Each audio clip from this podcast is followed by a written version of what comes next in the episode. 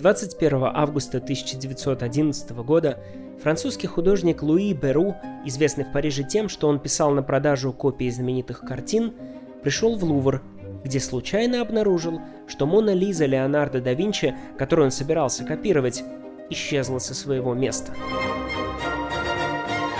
Нерасторопной в те времена охране понадобилось несколько часов, чтобы констатировать очевидное – Мона Лиза украдена – Париж был переведен на осадное положение.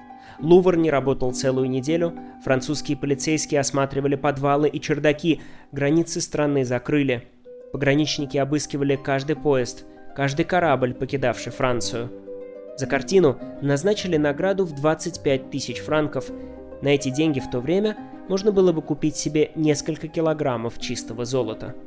Через две недели расследования первый подозреваемый по этому делу был наконец-то арестован.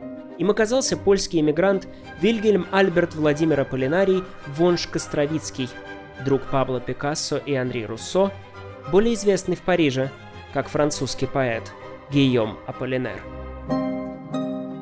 С вами литературно-криминальный канал Армен и Федор. Вы слушаете нас на CastBox и Spotify, в Apple подкастах и подкастах ВКонтакте – Однако те из вас, кто смотрит нас на канале в YouTube, могли заметить, что в этом выпуске пропало изображение. Дело в том, что спустя целый год после нашего первого выпуска Федор наконец-то посмотрел определение слова «подкаст», после чего исчез вместе с камерой в неизвестном направлении.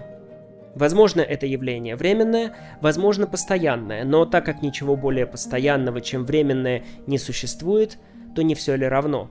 Тем более, что все прочее – остается неизменным. Меня зовут Армен Захарян, и сегодня мы говорим о человеке, который дружил с Пикассо и открыл миру Маркиза де Сада, которого власти обвиняли в похищении Моны Лизы, а коллеги называли похитителем небесного огня. Человеке, который подарил сюрреалистам их имя и оставил после себя один из лучших поэтических сборников 20 века. Речь пойдет о французском поэте Гийоме Аполлинере – и его алкоголях. Конечно, к краже Моны Лизы Аполлинер не имел никакого отношения. На него вышли через их общего с Пикассо знакомого авантюриста, который за несколько лет до этого продал великому кубисту несколько украденных из Лувра иберийских статуэток. Аполлинер провел под стражей пять дней. После этого состоялось уморительное судебное заседание, которое в тот момент его участникам, пожалуй, не показалось забавным. Дело в том, что и Пикассо, и Аполлинер были страшно напуганы. Аполлинер, потому что боялся, что его вышлют, он ведь не был гражданином Франции, а Пикассо, что всплывет афера с иберийскими статуэтками – в итоге на добросах оба плакали, а в суде Пикассо внезапно отказался от всех своих показаний и, посмотрев на Аполлинера, с которым они выпивали в парижских кабаках последние семь лет, с возмущением в голосе воскликнул «Я в первый раз вижу этого человека». В итоге обоих отпустили. Позже Аполлинер скажет «Я ведь оказался единственным, кто был арестован в Париже в связи с кражей Моны Лизы. Тогда я понял смысл анекдота о человеке, который сказал, если бы меня обвинили в похищении колоколов собора Парижской Богоматери, то первой моей мыслью было бы бежать. Любопытно, что единственное официальное обвинение, предъявленное Аполлинеру, касалось преступления, к которому он не имел никакого отношения. А ведь это был человек, умевший приступать к границе. С него начинаются, пусть иногда формально, как минимум три культурных явления, оказавших огромное влияние на искусство 20 века. Это именно он открыл миру книги Маркиза де Сада, назвав его самым свободным духом, который когда-либо существовал. До Аполлинера де Сад был практически никому не известен, а его труды пылились в Национальной библиотеке Франции. Именно Аполлинер впервые использовал в своих литературных изысканиях термин «сюрреализм». Когда человек захотел имитировать шаги, он создал колесо, которое не походило на ногу. Он занимался сюрреализмом, сам того не зная, писал Аполлинер. Позже Андре Бретон и Иван Голь будут спорить, кто же из них придумал этот термин, однако Аполлинер, без каких-либо претензий на первенство, опередил обоих. Наконец, именно Аполлинер стал человеком, который ввел моду на графические стихи в среде европейского литературного авангарда своего времени. Впервые назвал их каллиграммами и выпустил целый сборник стихов, написанных в форме галстука или фонтана. Словом, Аполлинер определенно был виновен в целом ряде преступлений против старых форм искусства, отживших свой XIX век – и прежде всего в том, что любые проявления искусства современного, которые встречали осуждение и сопротивление публики, получали его горячую поддержку от фавизма до орфизма. Кстати, еще один термин, введенный Аполлинером. Все художники-авангардисты начала XX века были до известной степени революционерами, разрушителями – эти качества не были чужды и Аполлинеру, какое-то время он даже увлекался анархизмом. Однако созидательное начало всегда превалировало в нем над деструктивным. Его современник, еще один прославленный авангардист, футурист Томазо Маринетти, писал «Мы футуристы, нам стукнет сорок, и тогда молодые и сильные пусть выбросят нас на свалку, как ненужную рухлядь». Искусство не может быть ничем иным, кроме как насилием, жестокостью и несправедливостью. В результате Маринетти вот с этой тягой к яростному разрушению всего старого прожил почти в два раза дольше Аполлинера, влюбился в фашистскую идеологию, стал почитателем Бенита Муссолини и даже был в 65 ранен под Сталинградом, где воевал в составе итальянского экспедиционного корпуса. Весьма симптоматичный путь для авангардиста-радикала. Для Аполлинера же, напротив, искусство было прежде всего созиданием. Он говорил, поэзия и созидание – это одно и то же. Только тот человек может быть назван поэтом, кто изобретает, кто создает. Доживя Аполлинер до темных веков Гитлера и Муссолини в Европе, он никогда не стал бы ими восхищаться. У него был слишком хороший вкус. Пожалуй, лучшее воплощение этого вкуса – сборник стихов «Алкоголя», где сошлись вместе все те качества, которые делают поэтическую оптику Аполлинера уникальной. Во-первых, это колоссальное разнообразие и универсализм, богатство форм, сюжетов и настроений. Читатель алкоголей может даже усомниться в том, что все стихи сборника принадлежат одному автору, и задаться вопросом, а не являются ли алкоголи антологией поэзии начала XX века. Настолько сильно стихи здесь отличаются друг от друга. Собственно, это будет очень правильный вопрос. Алкоголи – это действительно антология. Антология всех гийомов-аполлинеров, представленная их лучшими стихами. Один из критиков очень точно назвал алкоголи перекрестком. Не сборником, но точкой сборки – не собранием стихотворений, но местом, откуда в разные стороны расходятся те литературные дороги, которыми на протяжении своей жизни проходил Аполлинер. Можно свернуть с этого перекрестка на восток и пойти по Рю d'Амстердам, протиснуться в бар через узкую деревянную дверь и впервые встретить сидящего там за стойкой черноглазого и черноволосого испанца, будущего друга Пабло Пикассо, в окружении его знаменитых акробатов с трубкой и обезьяной, с собакой и на шаре. Акробаты – это люди пограничья, странствующие циркачи, которые живут между бродяжничеством и оседлой жизнью, заглядывая в оба этих мира, но не принадлежа ни одному из них. Их всегда встречаешь на перекрестке, в баре или рядом с Пикассо. Как все пограничные явления, они становятся важной вехой в осмыслении художником своего места среди людей. И глядя на акробатов Пикассо, Аполлинер напишет своих. Вдоль по равниням, мимо садов, минуя кров постоялых дворов, по нищим селениям с зари до заката идут бродячие акробаты — к ним детвора пристает на ходу, за ними она бредет, как в бреду, и каждая ветка подносит плодом за их работу, политую потом. Обручи вертят, гири несут, бьют барабан, созывая люд.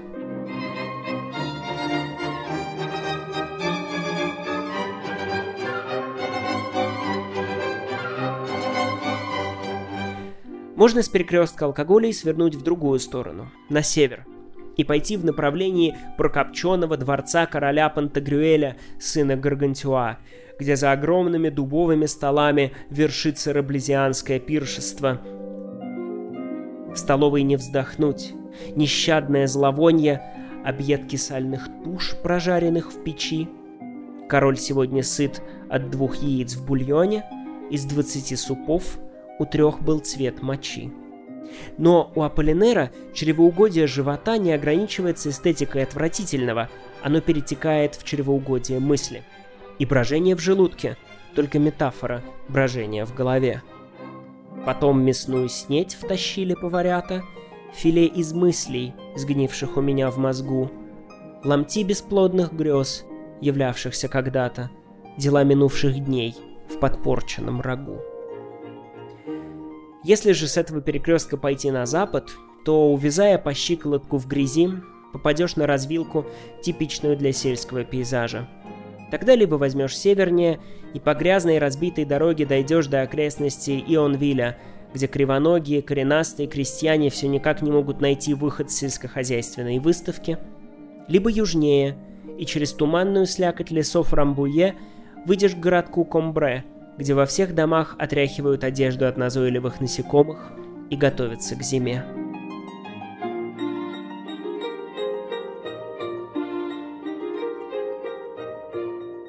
Сквозь туман пробираются, месят осеннюю грязь, Клученогий крестьянин и бык, и не видно в тумане, Как деревни дрожат на ветру боязливо скривясь, И печальную песню тихонько мурлычет крестьянин, Стародавнюю песню о перстне, о верной любви, О разлуке, о сердце разбитом, о черной измене. Осень-осень, ты лето убила, и лето в крови, И маячат в осеннем тумане — две серые тени. Наконец, можно отправиться на юг. Но этот путь чреват погружением в омут памяти, встречей со своим прошлым, потому что пока юг манит, север за спиной заставляет оглядываться. Я нашел в себе мужество, чтобы глянуться назад. Трупы прожитых дней устилают мой путь. Я хочу их оплакать. Вот они дотлевают внутри итальянских церквей — или в рощах лимонных деревьев, зацветающих и плодоносящих. Собственно, все эти фрагменты демонстрируют универсализм Аполлинера и невозможность отнести его к какой-либо одной школе. Аполлинер был поэтом авангарда, в самом прямом смысле этого слова – постоянно находясь на передовой литературного эксперимента, подобно странствующему шкалеру средневековья, переходя от направления к направлению, от школы к школе. Он наследует Бадлеру и Рэмбо, пишет не под влиянием, но увлекаясь, то символизмом и романтизмом, то модернизмом и сюрреализмом, то итальянским футуризмом и немецким экспрессионизмом. Но на первом месте для Аполлинера всегда акт творчества. Он над любыми измами. Аполлинер очень точно сформулирует это в своем предсмертном манифесте «Новый дух и поэты». Новый дух не нападает ни на одну из существующих школ, однако сам он хочет быть не школой, а потоком, который охватил бы все школы. Аполлинер полностью освобождается от рамок. Он не готов принимать ограничений, и отсюда эта завораживающая внутренняя свобода в его стихах – он позволяет себе быть немного символистом, немного модернистом, немного даже романтиком, просто потому что он выбирает быть поэтом. Поэтом par excellence, поэтом как таковым. Более того, сама эпоха оказывается на его стороне. Кино и фотография становятся новыми средствами фиксации реальности, ее документирования, а значит поэзия может сбросить с себя эти задачи и заниматься чистой эстетикой. Аполлинер провозглашает эпоху небывалой прежде свободы поэта, и он сам становится первым, кто вкушает от полноты этой свободы. Вот так и складывается этот перекресток алкоголей. Перекресток, откуда расходятся разные пути аполлинеровской лирики, из которых он не выбирает какой-то один, но идет всеми сразу. Однако перекресток – это ведь не только место, в котором дороги расходятся – это еще и точка, в которой они встречаются, собираются в единое целое. Что приводит нас ко второму уникальному свойству алкоголей – их целостности. Алкоголь – это перекресток, где встречаются реальность и фантазия, миф и гротеск, меланхолия и страсть. Но парадокс этого сборника в том, что они не распадаются на фрагменты, не противоречат друг другу, но наоборот, складываются в то, что одни критики назвали единой поэмой о страшной обжигающей жизни, а другие – целостностью, слагаемые которой – любовь, страдания и воспоминания. И действительно, Аполлинер работает над алкоголями как над единым произведением – Большая часть стихотворений, вошедших в этот сборник, уже была опубликована ранее, но включая их в алкоголе, Аполлинер вносит правки, добавления и изменения, чтобы, подтачивая отдельные детали, сделать целое более монолитным. Это хорошо видно на примере того пути, который проходит название сборника – от более конкретного к более общему. Сначала Аполлинер хочет назвать его «Ветер Рейна». Но в этом названии фигурирует точная географическая привязка – Тогда он думает над названием «Республиканский год». Но здесь уже встречается отсылка к определенному времени. Аполлинер продолжает двигаться в сторону абстракции и рождается, простите мне мой французский, «eau de vie» – «вода жизни» – крепкий алкогольный напиток. Это действительно достаточно универсальное название, потому что буквально его никогда не переводят, оно всегда приспосабливается к тому языку, на котором его встречаешь. На русский язык французское «eau de vie», как правило, переводят как «водка», на английский как «бренди», а на сербский как «ракия». Однако Аполлинер не останавливается и здесь, делая еще один шаг в сторону универсализации названия своего сборника. Так рождаются алкоголи.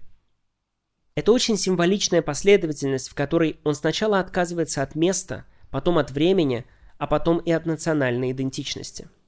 И ведь это ровно то, что происходит в текстах алкоголей. В них упразднены границы времени, и прошлое, полное воспоминаний и свидетельств, личных и исторических, беспрепятственно проникает в настоящее. Границы пространства столь же условны. Свернув в Парижский переулок, оказываешься на Амстердамском канале, воды которого выносят тебя к берегу Рейна, впадающего в Сену под Парижским мостом Мирабо. Наконец, и национальные границы становятся условностью – Французский язык Аполлинера поглощает и переваривает все прочие, а Париж алкоголей – это не столица Франции, это столица мира. Словом, для представления этого целого и его единой композиции название алкоголя подходит как нельзя лучше. Что, если не алкоголя, стирает границы во времени и пространстве, позволяет свободно говорить на любом языке и чувствовать свою принадлежность к целому миру и всему человечеству – и что, если не алкоголь, объединяет те смысловые ниточки, которые сплетает вместе Аполлинер? Любовь, страдания и воспоминания. Наконец, последний аспект, который создает единое пространство алкоголей, сшивает дороги этого перекрестка. Это взаимные отражения. Аполлинер не располагает свои произведения в сборнике тематически или хронологически, наоборот. Он сталкивает между собой различные стили, эпохи, темы и формы, чтобы они звучали друг в друге. Венцом этого приема оказываются два созвучных друг другу стихотворения «Зона» и «Ван де Мьер», которые умышленно разнесены Аполлинером в противоположные стороны сборника. Первое открывает алкоголи, второй закрывает их. При этом они связаны общим героем, общей темой, даже общим маршрутом, и там, где заканчивается зона, начинается Ван де Мьер а потому они стремятся друг к другу, и они как бы стягивают весь сборник с двух сторон. Очаровательная деталь этой конструкции еще и в том, что «Зона» — первое стихотворение сборника — оказывается последним, если выстроить их в алфавитном порядке. А «Ван де Мьер» — первый месяц французской революции — Аполлинер делает последним стихотворением в сборнике. Таким образом, он полностью замыкает кольцевую структуру алкоголей, где не остается ни конца, ни начала, ни входа, ни выхода, ни времени, ни пространства, только сомкнутый круг поэзии и ее оракул Аполлинер, который, замыкаясь в этом кругу, обретает бессмертие в прекрасном пламени, горю я не сгорая. Я вездесущ, и верующих круг в костер швыряет вновь и вновь меня, а расчлененные тела пылают рядом. Ах, уберите же скелеты от огня, меня так много, я неиссякаем, и пищей пламени могу служить века. Наконец, третья грань, которая формирует уникальную оптику Аполлинера, это потрясающая языковая и семантическая насыщенность, плотность его поэзии. Во многом она достигается за счет того, что Аполлинер в какой-то момент отказывается от пунктуации в своих стихах. Во всем сборнике алкоголей нет ни одной запятой, ни одной точки, ни восклицательных или вопросительных знаков, ничего. Аполлинер устраняет их за ненадобностью примерно в то же время, когда русский писатель Ремезов скажет «точки и запятые – ненужная пестрить, необходимая для тупоголовых». Аполлинер отказывается расставлять и навязывать читателю акценты. Есть просто поток текста в замкнутом круге сборника. И такой подход сразу мультиплицирует количество возможных прочтений. У этого достоинства есть, к сожалению, и обратная сторона. Такой текст становится более сложным для перевода, потому что сохранить многозначность одного языка, переводя его на другой, не всегда получается, и зачастую переводчик просто выбирает какое-то одно из возможных прочтений, Поэтому Аполлинер — это тот автор, которого очень интересно читать в разных переводах и сравнивать их с оригиналом. Помимо этого стилистического приема, Аполлинер использует множество заимствований, цитирований и отсылок, которые предельно уплотняют смысловую ткань текста. Конечно, это происходит далеко не во всех стихотворениях. Помните, алкоголи — это перекресток. Там есть тоскливые осенние пейзажи, сплетение рук и лирические монологи — под мостом Мирабо тихо катится сено И уносит любовь, лишь одно неизменно, Вслед за горем веселья идет непременно. И в ладони ладонь мы замрем над волнами, И под мост наших рук будут плыть перед нами Равнодушные волны, мерцая огнями.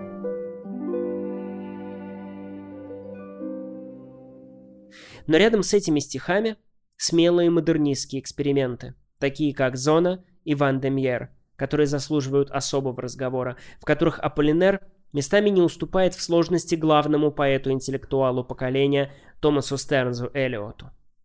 В зоне насчитывают более десятка только библейских аллюзий, не считая отсылок к античным мифам и легендам, к фольклору Китая, Арабского Востока и так далее – Зона — это как раз пример того, насколько проницаема у Аполлинера граница между прошлым и настоящим, между историей и повседневностью. Ведь в какой-то момент в зоне кажется, что Аполлинер просто создает ироничную городскую зарисовку из своей жизни.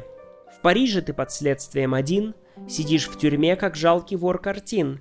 Ты ездил, видел свет, успех и горе знал, как в 20-30 лет ты от любви страдал, ты в грязном баре перед стойкой немытой пьешь кофе за два су с каким-то гремыкой. Имеется в виду, по всей видимости, Пикассо. Но эта картина пьяной рутины постоянно разрезается, как ножом, острым чувством страдания, поисками смысла и веры. Веры, от которой осталась только привычка к обряду, а вот содержание куда-то запропастилось, и внутри образовалось огромное ничто, которое необходимо чем-то заполнить. Но только время уже не то. Все боги умерли, остались лишь идолы. Ты в прошлом веке мог в монастыре укрыться. Теперь неловко нам и совестно молиться. В Атей, шатаясь, ты бредешь по городу, Упасть, уснуть среди своих башков топорных, ты собирал их долго, год за годом, Христов в Гвинее или Океании, Христов чужих надежд и чаяний. И это богоискание Аполлинера в зоне заканчивается, возможно, его самым страшным двустишием. «Прощайте, прощайте, солнцу перерезали горло». Есть разные предположения относительно того, какое солнце он имеет в виду, но мне кажется наиболее вероятным, что это солнце – олицетворение и символическое воплощение всех богов вообще, от Ра и Гелиоса до Христа, которого в средние века ассоциировали с солнцем. И вот его, этого бога вообще, не какого-то конкретного, не конкретную религию, а бога как категорию, категорию веры и спасения, убили – Солнцу перерезали горло. И с этим теперь нужно как-то жить. Вопрос в том, как. Собственно, весь текст алкоголя становится поиском ответа, становится процессом богоискательства. В самом конце зоны, которая, напомню, открывает сборник, герой Аполлинера идет в Отей, район Парижа, где жили когда-то Мольер и Гюго, где родился Марсель Пруст. В этой точке человек и солнце прощаются и движутся далее в тексте алкоголей, каждый своей дорогой, иногда пересекаясь, иногда расставаясь снова, чтобы сойтись в самом конце пути. И дорога в Атей, которая начинается в первом стихотворении, а потом как будто пропадает из текста, воплощается в последнем, в Ван де Мьере. Ван де Мьер – это песня о круговороте рождения и смерти.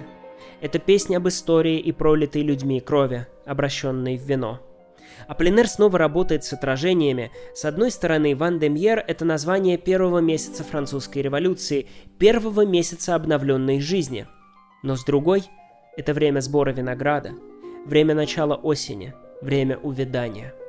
Ван де Мьер – это момент, в котором Вак Леонардо да Винчи, молодой и здоровый, в динамичной позе, с внимательным взглядом, встречается с Вакхом Караваджо. Все еще прекрасным, но уже утомленным – с увядающими листьями в короне волос. «Ван де Мьер» — это песня о Париже, которая уподобляется королю, требующему все новых и новых подношений, безразличному к дарителям и пьяному от вина, как настоящее пьяно от избытка прошлого. Я видел, как среди лос уже хмельной Париж срывал за гроздью гроздь, и становились песней те виноградины, которых нет чудесней. Я слышал голоса Кемпера, Ванна, Ренна «Мы пред тобой, Париж!» И жители, и стены, все гроздья наших чувств, их золотистый ток Мы отдаем тебе, наш ненасытный бог. Париж, прекраснее сто крат твое вино, того, что в северных долинах возвращено. Ты выпьешь по глотку до капли кровь Европы. Ведь так прекрасен ты один и благороден, и лишь в тебе одном явиться может Бог. В этом месте алкоголи закольцовываются. Богоискательство, которое началось в зоне, заканчивается в Ван-де-Мьере. Если Бог есть, то он воплотится в Париже. А пока он задерживается, есть лишь один его заместитель жрец, который может услышать эту песню и рассказать о ней. Увидеть этот жертвенный ритуал, собрать его из фрагментов голосов истории, из ягод винограда и капель человеческой крови, стать его частью. И человек этот, конечно, поэт. Единственный заместитель Бога в его отсутствие, для которого все равны. Живые и мертвые, крестьяне и римские папы, богатые и бедные, простые и знатные, все проходят через него и становятся его вдохновением. Да, горло солнца, которое было перерезано в зоне, неким заменить. Но поэт может сам стать этим горлом и выпить все миры на набережной Вотея. Все это, ставшее твоим вином чистейшим, о мой Париж, предстало предо мной. Поступки, солнечные дни, дурные сны, растительность, совокупление, вечные созвучия, движения, обожание, печаль, миры, которые напоминаем мы, я выпил вас и жажды не избыл, но я отныне знаю вкус вселенной. Я пьян от выпитой до дна вселенной. На набережной, где я вижу, как бежит вода, и баржи спят — Париж, я горло жадное твое. Я снова жадно припаду к вселенной. Внимайте, как во мне вселенский хмель поет.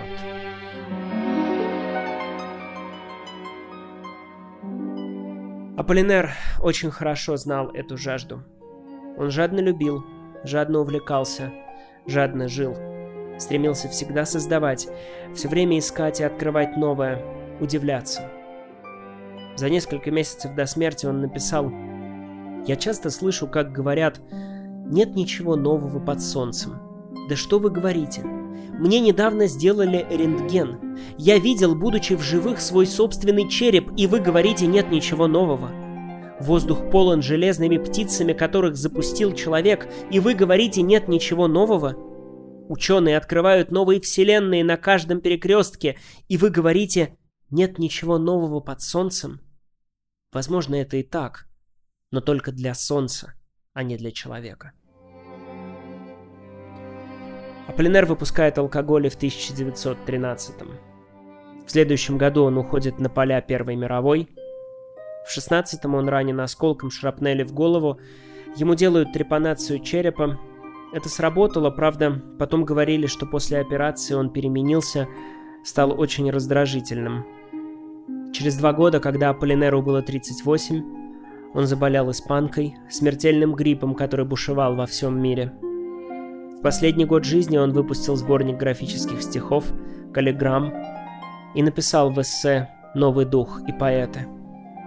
Поэт — это тот, кто открывает новые радости, даже если это тяжело. Через несколько месяцев Гийом Аполлинер умер 9 ноября 1918 года в Париже, за два дня до окончания Первой мировой войны. Ему часто бывало тяжело, но он никогда не переставал творить.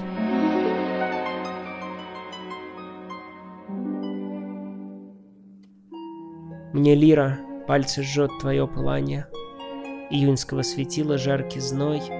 Я по Парижу мерю расстояние, Безумство нежное владеет мной, И умирать в Париже нет желания.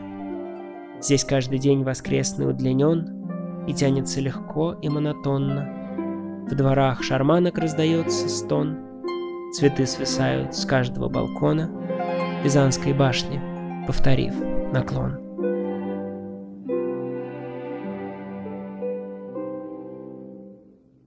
С вами был Армен Захарян и литературный подкаст Армен и Федор.